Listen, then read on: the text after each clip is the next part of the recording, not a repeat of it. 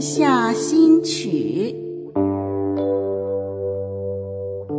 月光下的随想，星空下的眺望，播客小人物陪你话家常。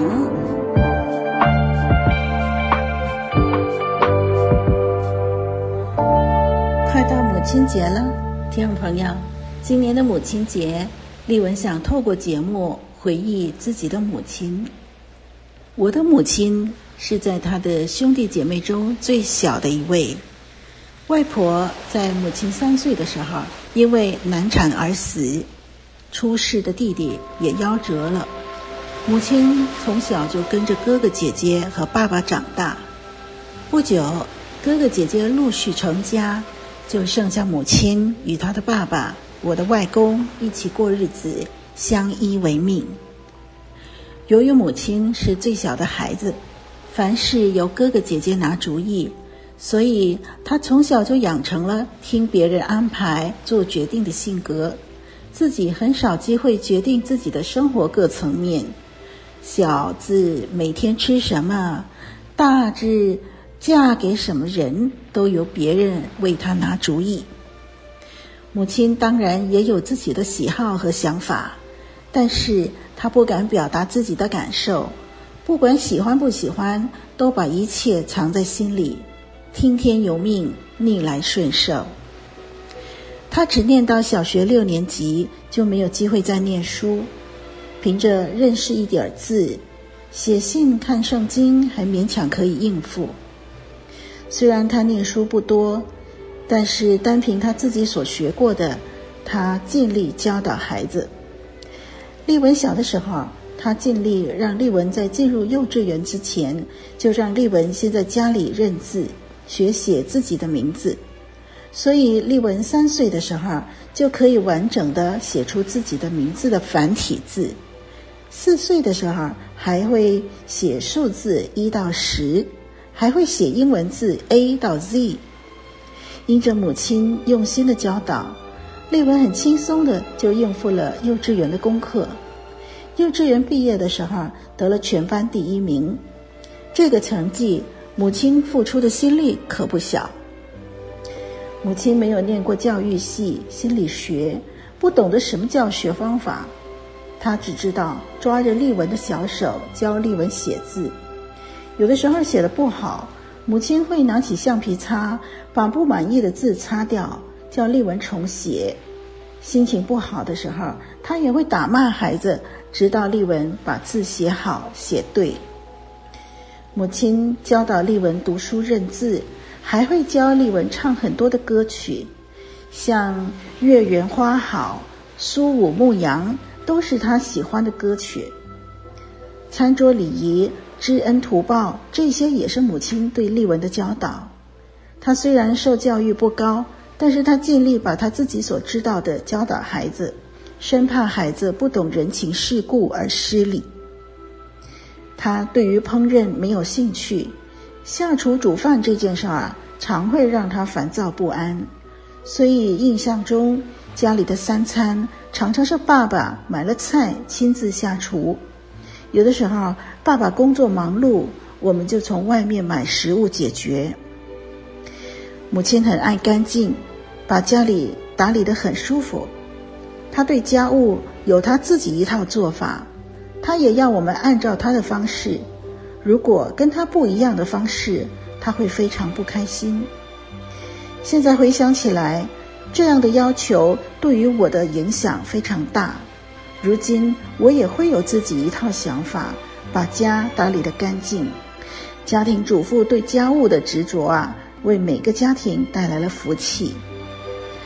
爸爸的想法是妈妈的最终决定，母亲不知道如何安排和决定许多事情，都由爸爸拿主意。爸爸说什么，母亲就听什么，完全不敢忤逆，是一个非常典型的旧式妇女。在丽文念中学的时候，母亲认识了主耶稣，成为基督徒。她开始凡事祷告交托。把一切担子交给耶稣。他本来逆来顺受的性格，常常把担心的事、不开心的事藏在心里，曾经得了忧郁症。但是自从他知道主耶稣是听祷告的神，他借着祷告，心里就得到宽慰和释放。他也多次经历耶稣听他祷告的奇妙事迹，以致他从满心愁苦变成了一个豁达乐观的人。他严守每个星期日的礼拜堂的崇拜，也维持每天读圣经的生活。不认识的字就会抄下来，等丽文下班回家再发问，然后用他自己的方法在生字旁边加上拼音。教会的十一奉献、宣教奉献，他都按能力参与。虽然他没有办法像其他人可以参与很多教会侍奉，但是他从未停止过逐日崇拜的聚会。晚年，他患了心脏病。两个心门的瓣膜不能正常闭合，但是因为年岁大，有糖尿病，手术有一定的风险，以致母亲不愿意动手术。心脏病常常就让母亲感到很辛苦。医生说手术成功率只有百分之三十，但是如果不动手术，只能够再活两年。我们不断的为母亲的健康祷告。母亲选择不动手术，我们只能够尊重她的决定。但是，我们也不希望母亲只剩下两年的寿命。上帝的恩典扶持母亲再活了八年。八年当中，间中母亲会感到心脏不舒服，但是大多数的日子，她生活依旧，能吃能喝，能做些轻便的家务，能用蜡笔在画本上。涂上各种颜色，打发时间。画本一本又一本的留下了母亲缤纷色彩的创作。人生最后阶段，母亲开始觉得心脏非常不舒服，在坐上轮椅准备带她去检查就医的时候，母亲就在轮椅上离世了。走的时候八十四岁。回首母亲平凡的一生，她因为忧郁症。胆怯，以致总受委屈、不愉快。但是因着认识了生命的主，他经历了平安。面对死亡，他也很安详。他知道回到天家，再也没有病痛、惧怕、眼泪。他也知道天家有许多他的家人与他团聚，以后陆续还有他的儿女会与他永远在一起。他的平安带给他晚年祥和的日子，是主耶稣所赐的。我很想念他，我也知道我与他不是永别，有一天还要再见面。听众朋友，愿你也可以分享到主耶稣的平安。预祝天下所有妈妈们母亲节快乐！我是丽文，晚安。